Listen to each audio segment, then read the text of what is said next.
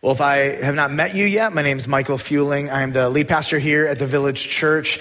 We are in week two of our series on the Ten Commandments. If you have a Bible, open it up to the book of Exodus, chapter 20, the book of Exodus, chapter 20. And the first two commandments are dealing with the Israelites' worship specifically. So I want to ask you a question in light of worship. I want you to imagine, this is dangerous, but I want you to imagine that you had full control over our church's music,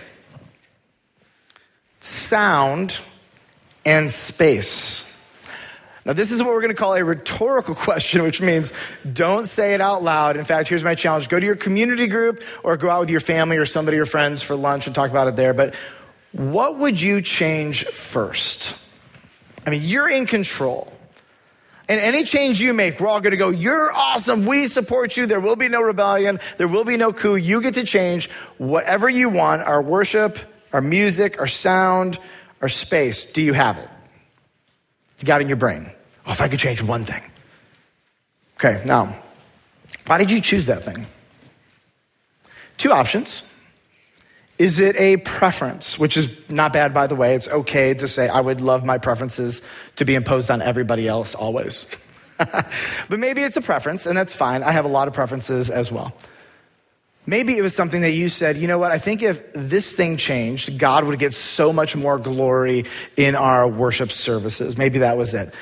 Probably for most of you, it was a preference, wasn't it? Maybe, possibly. All right, let's be honest. So, what happens here uh, is very emotional for a lot of people. In fact, churches divide over this. Like there are legit fights, people who are no longer speaking to each other any longer simply because of what happens in terms of corporate worship. All right, so because it's sensitive, let's ask more questions. Sound good? All right.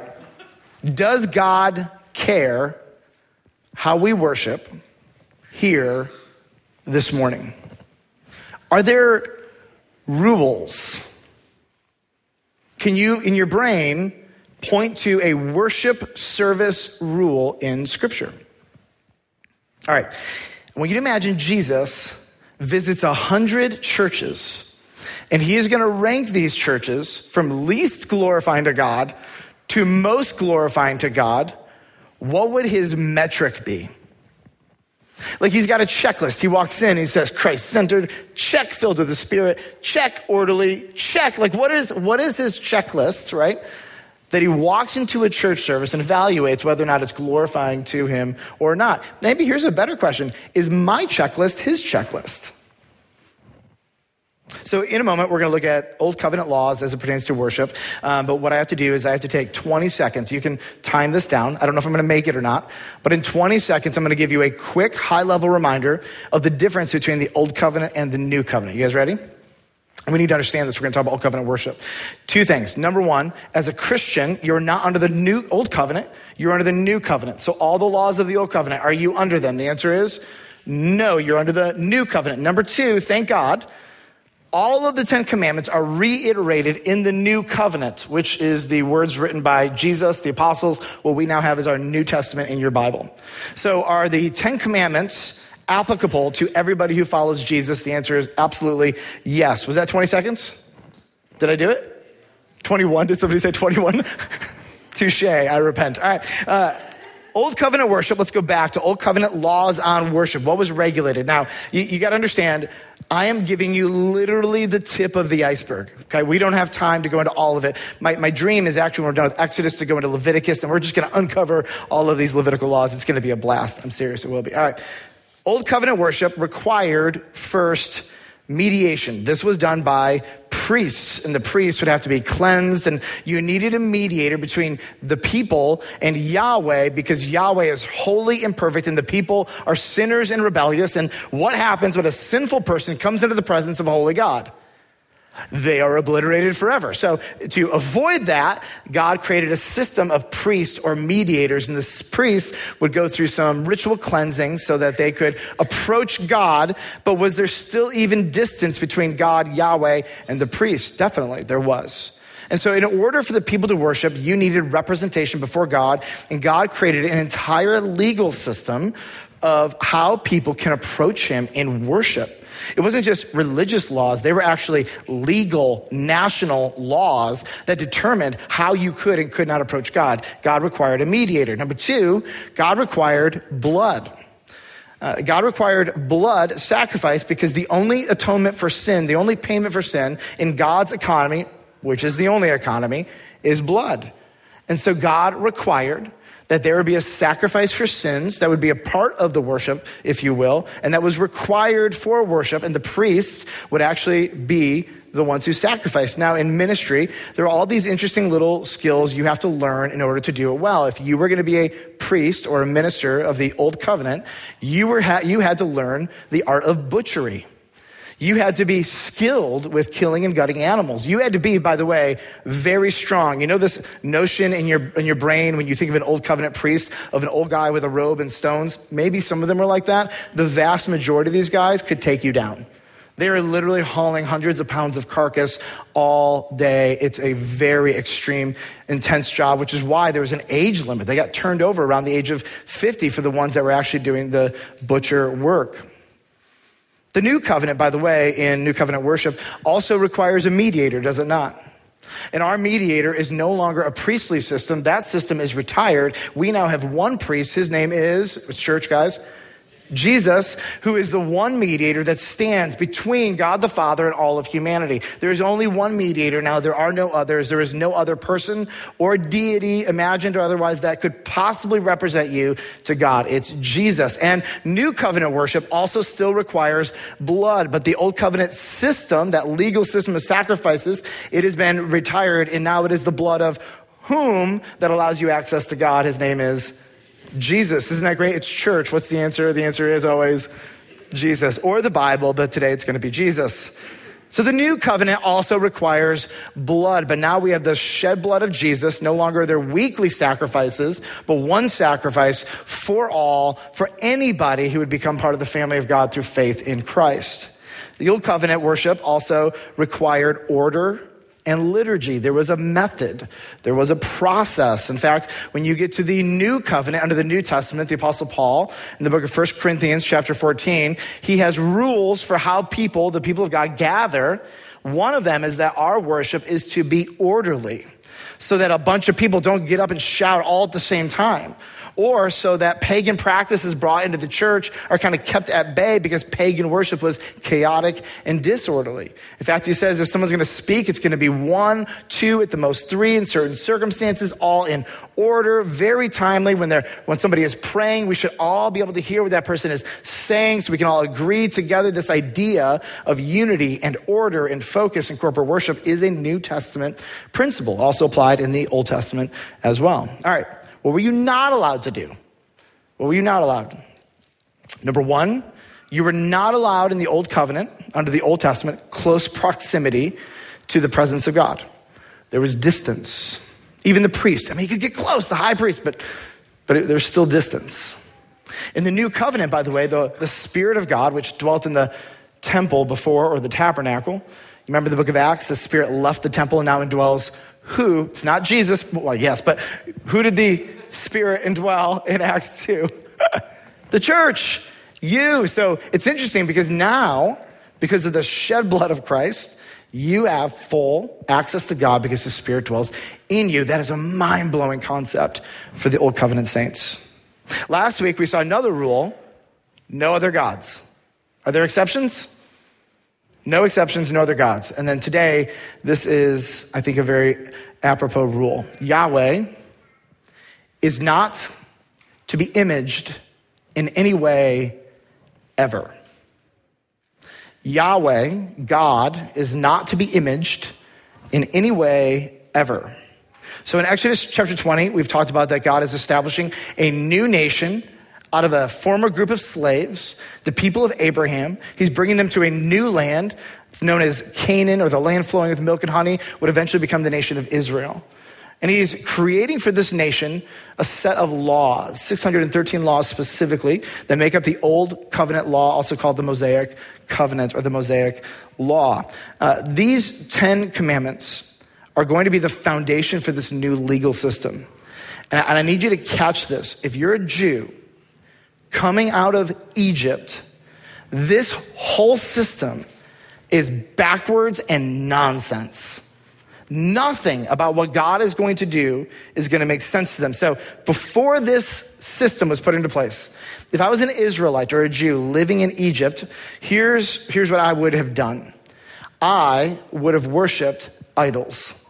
An idol is basically it is a, a statue or an image that represents a god and helps you by giving you its power or accessing its power.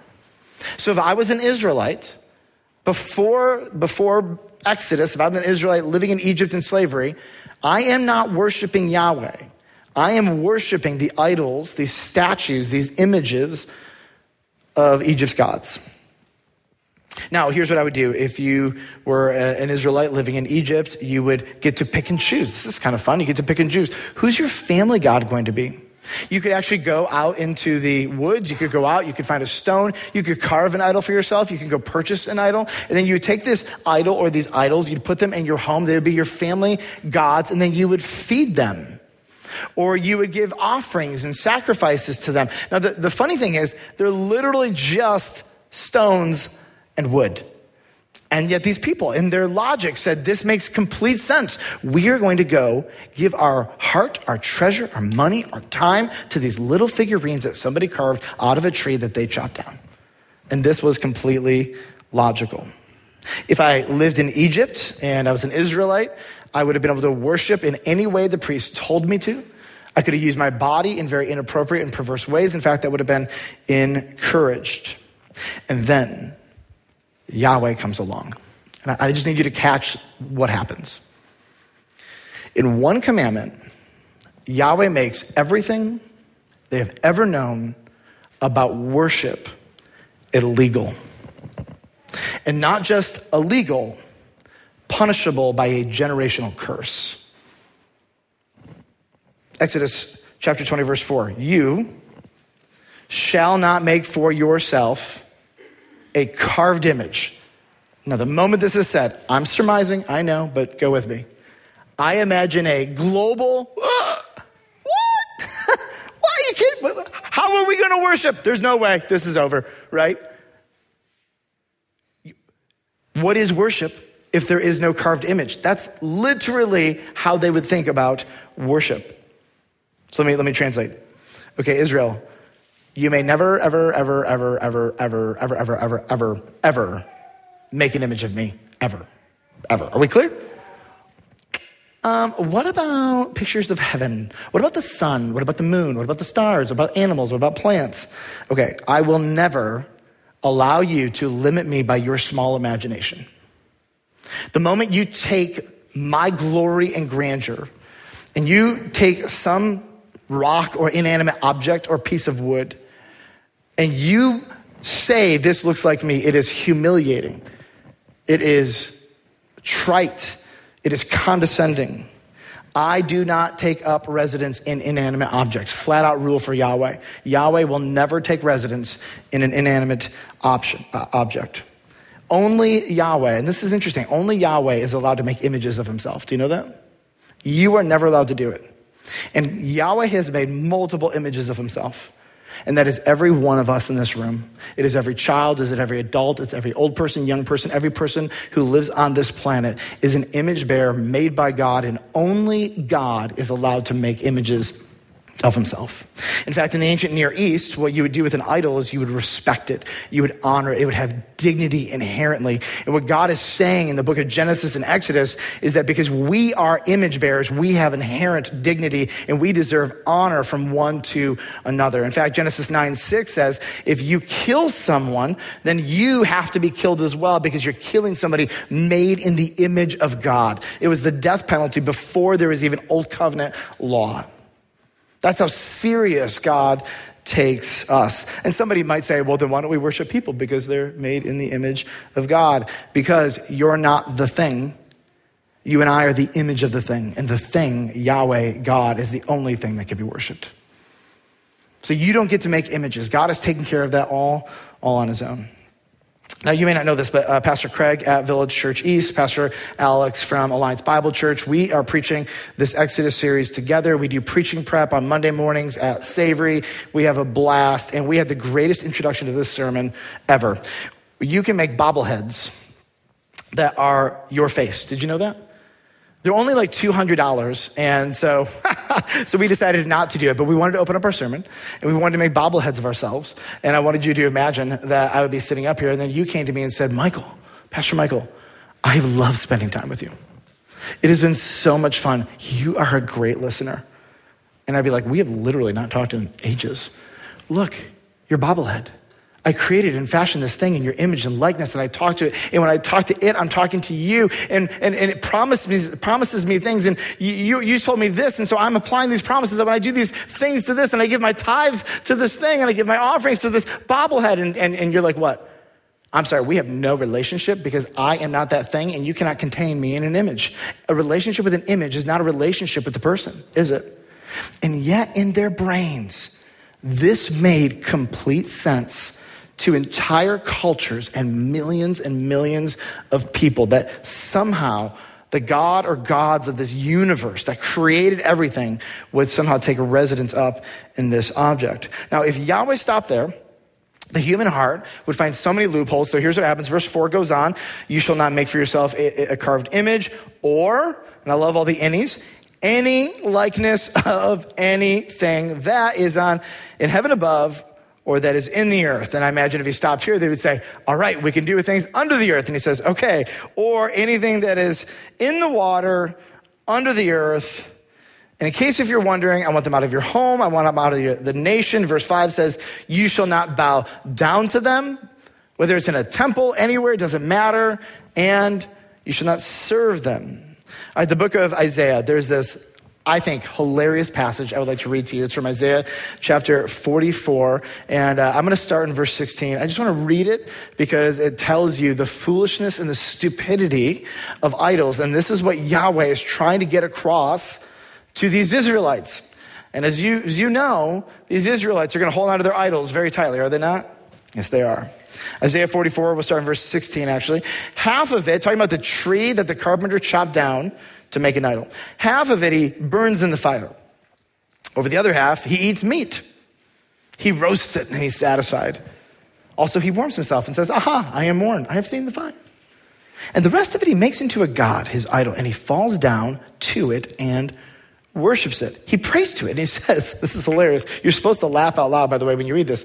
Deliver me, for you are my God. He literally just chopped down a tree and carved it and burned the other half. And then here's some of the commentary they know not, nor do they discern. For he, the idol, has shut their eyes so that when you give yourself over to this thing, it actually affects the way you think. So they cannot see, and their hearts, so they cannot understand. And then, and listen to this no one considers. Is anybody thinking? That's what he's saying. Nor is there knowledge or discernment to say, Half of it I burn in the fire. I also bake bread in its coals. I roasted meat and have eaten. And shall I make the rest into an abomination? Shall I, shall I fall down before a block of wood? Like that thought process doesn't even go through their brain. Shut out. He feeds on ashes. A deluded heart has led him astray, and he cannot deliver himself or say, Is there not a lie in my right hand? Like their brain won't even go to the place to process the logic of what they are doing. Let me just say it differently idolatry makes us dumb. It just makes us so not smart, not logical, not thinking. It blinds us. So, why, why is God so concerned with how they worship? Now, there are some behaviors that when the human body, soul engages in them, they uniquely and profoundly impact every part of our life. What we find in the Old Covenant is that there are especially two of these behaviors that are the most litigated. They are the most legislated in the Bible. In fact, I can't think of too many other subjects that are legislated as much as these two subjects. One is how you use your body and sexuality, and the other two, the other one is how you worship.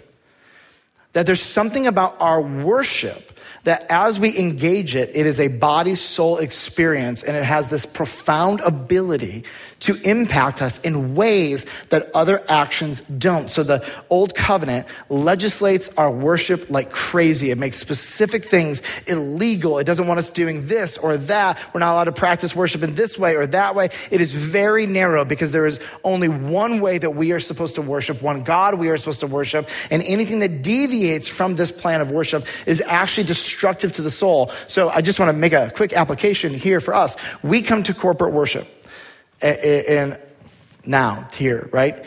And our flippancy towards the whole thing far underestimates the weight of what happens when the human body and soul come together and lift up praise to God. Like what happens here is transformative, even if you don't understand it which is why God cares deeply for how we do things. And we want to make sure that how we do things is glorifying to Him, keeps the main thing the main thing. And the problem is that so many people are caught up in how we dress and how we look and the style or this or that, when we want to make sure we are obsessed with how we approach corporate worship with the things that God is most obsessed about, which is hearts inclined to Him, lives devoted to Him, and a, and a soul that wants to live lift high the name of Jesus Christ.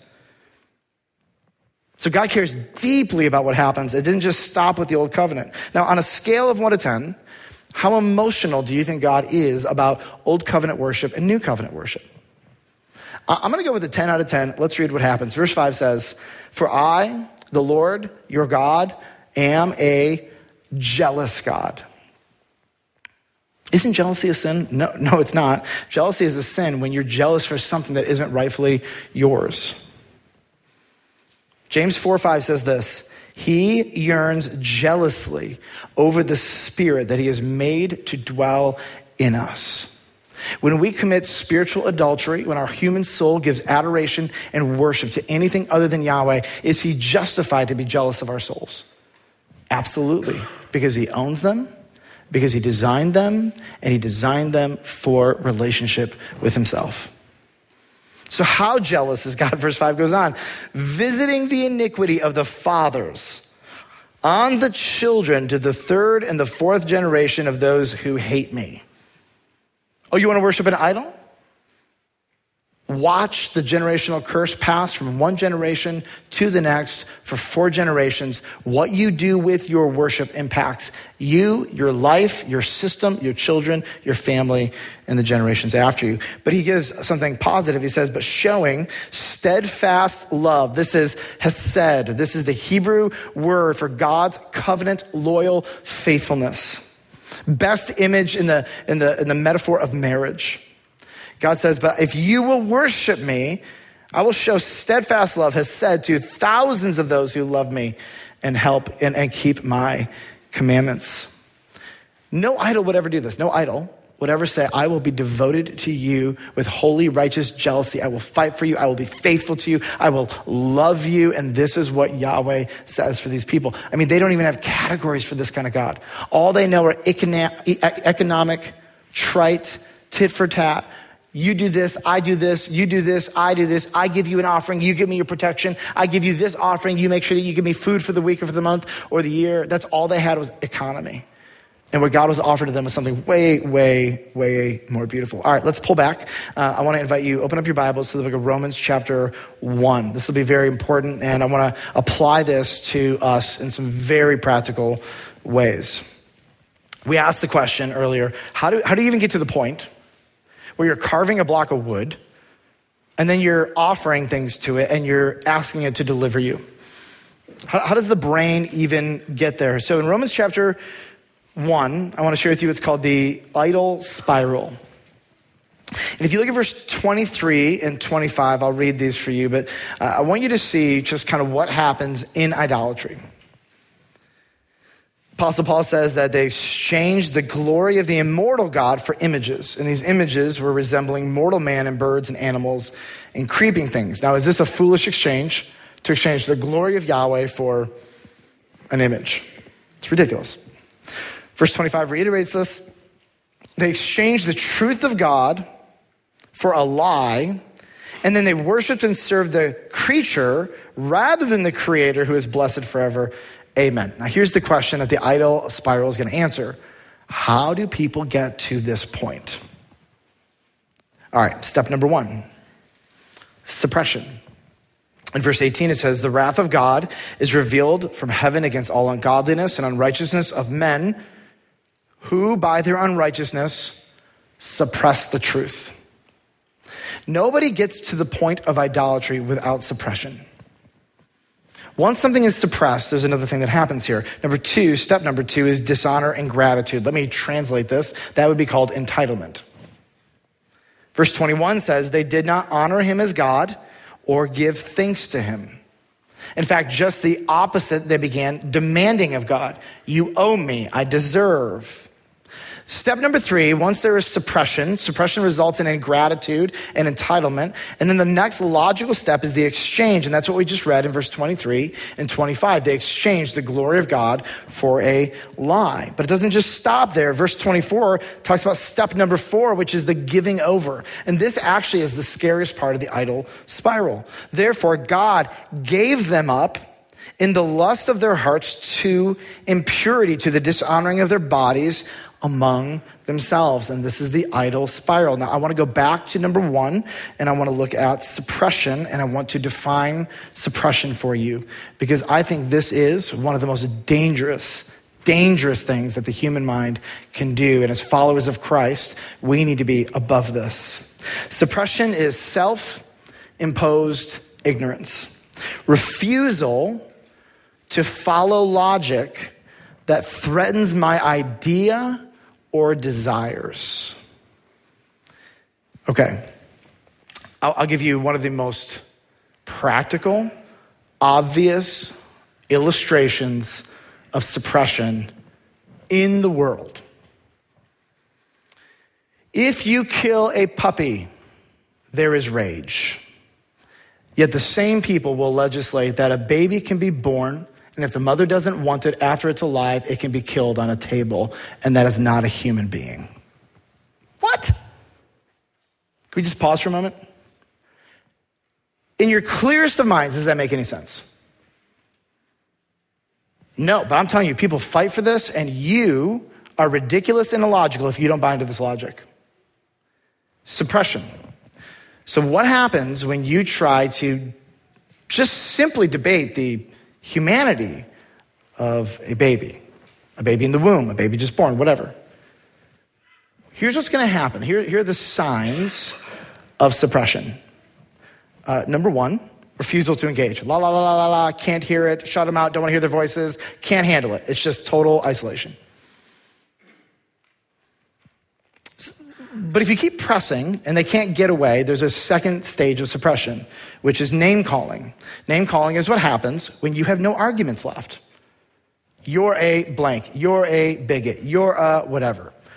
When you're being called a name, by the way, you're probably right. Unless you're being a jerk, which I hope you're not, you're probably onto something. There's a third level to suppression, which is called gaslighting, which is where I blame you for the things I'm actually doing. Now, here's the deal the person who is suppressing, are they doing these things on purpose?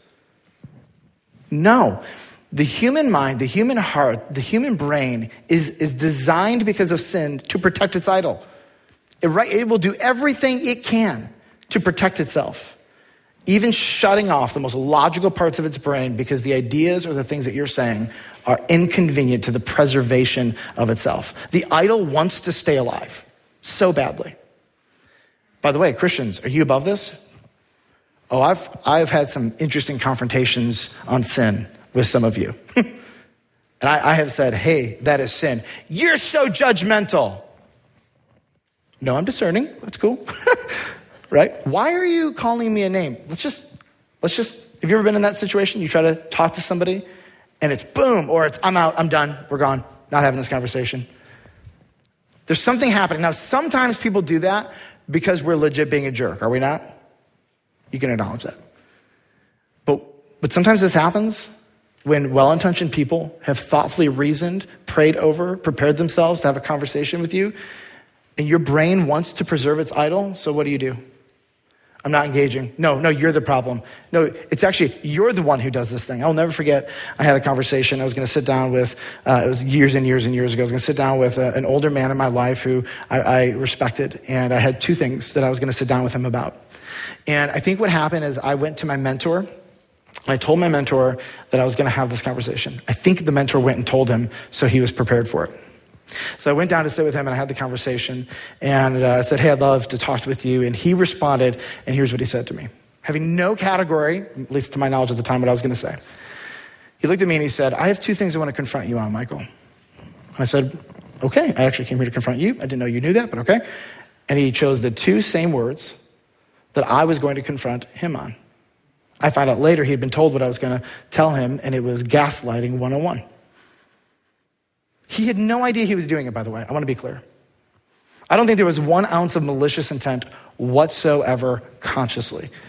People who do this are not conscious. We are not conscious when we do it. We love to protect our idols. And these are simple mechanisms that our heart has devised. They're everywhere, they're all over the world, Christian or non Christian. You're not immune to these things. I do them, you do them. These three things, watch for them running away, calling names, gaslighting.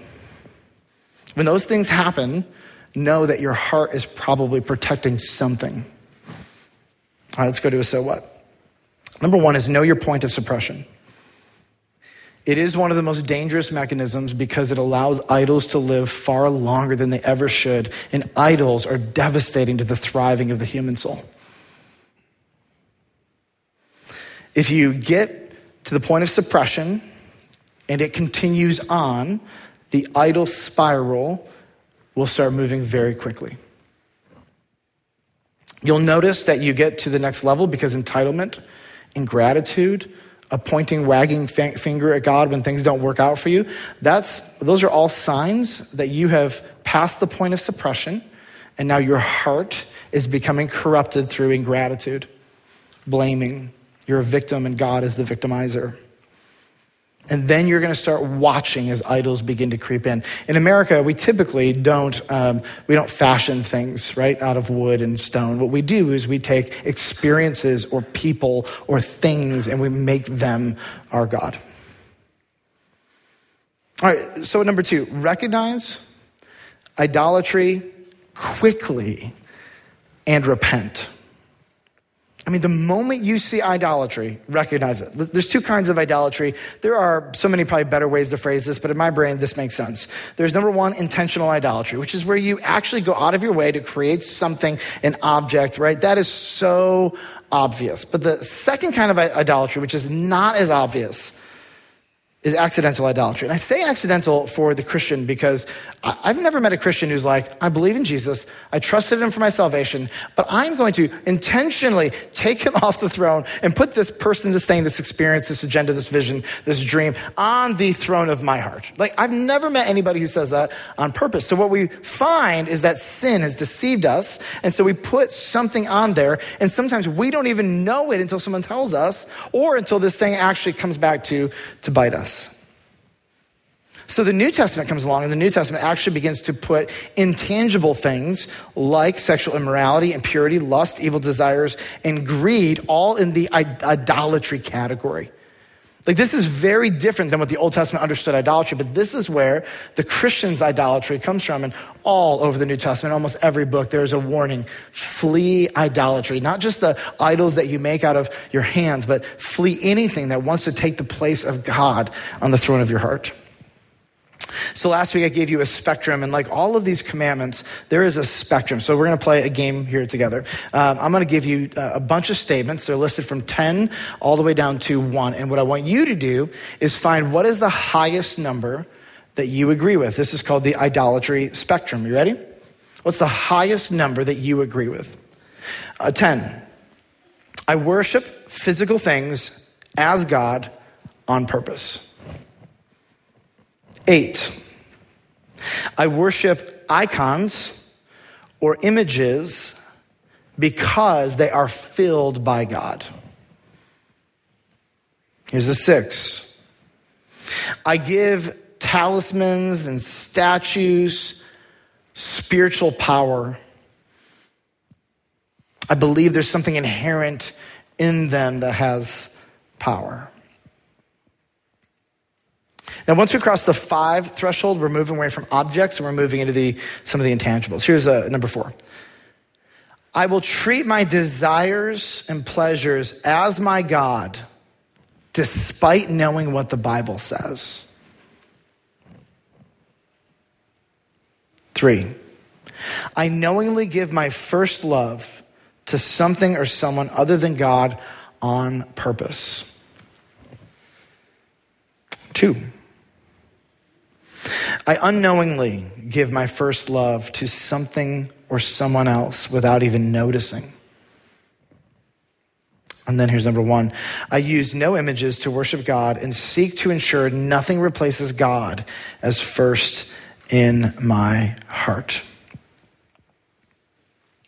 I think what you'll find is very few of you are on the number one, right? I think most Christians on a regular basis find ourselves at number two.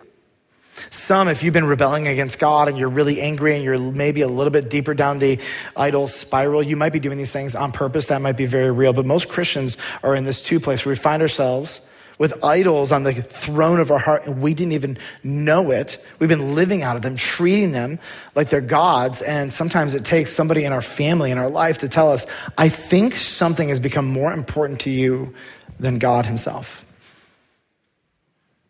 My huge encouragement for you would be to find the idols in your life, get rid of them, and repent quickly. I need you to hear this. When our hearts worship anything but the one true God, it is a potent formula for destruction. And we begin the idol spiral, and it is destructive to our souls and our bodies and our relationships. I don't know if the Holy Spirit right now is bringing something to your brain. I don't know if He's bringing something saying, hey, I think this is an idol in your life, right? And then you might be like, ah, be quiet, Holy Spirit. I don't want to talk to you right now. I got other things to do. That's really inconvenient, Holy Spirit. Holy Spirit, shush. don't do that. The Holy Spirit is for you, is for your life, is for your thriving. Anytime the Holy Spirit brings conviction to you, it is never for your shame and only for your joy. We love to suppress the Holy Spirit, don't we, when he's not convenient? Let's not do that.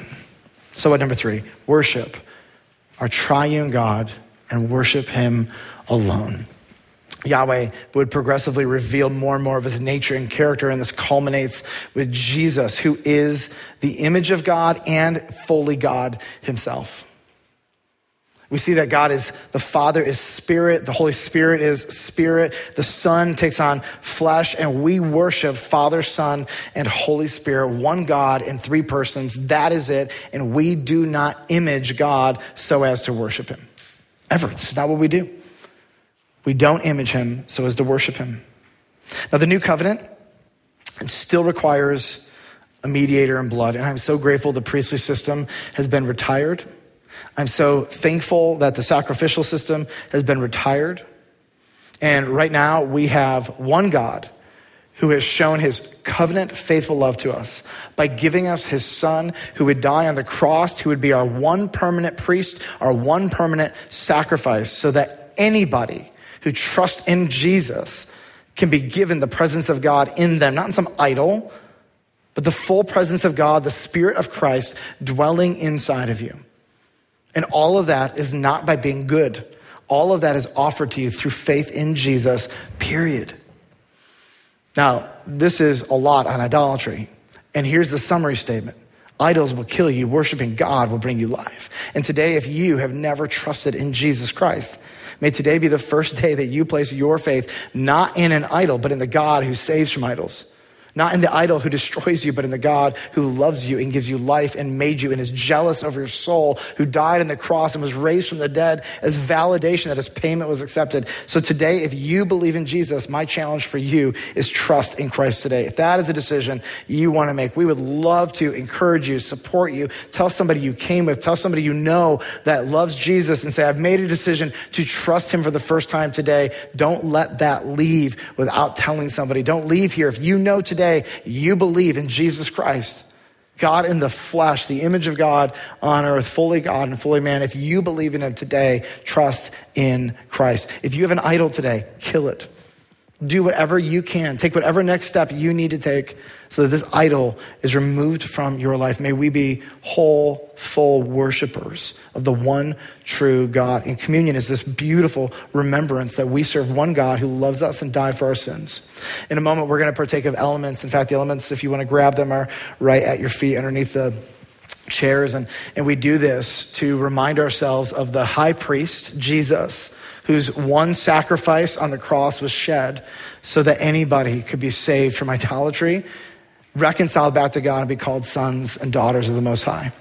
If you're visiting with us, I want to invite you to partake of communion if you have personally trusted in Jesus. If your kids are in the room, if they've trusted in Christ and mom and dad, you're okay with it, kids, you are welcome to participate in communion. If you've never trusted in Jesus, we ask that you not partake because the partaking is a declaration of your faith in Christ. And if you're not there, there's no reason to, to partake. We're going to have a, a time of silence. Uh, it's an opportunity for you to go before the Lord and confess.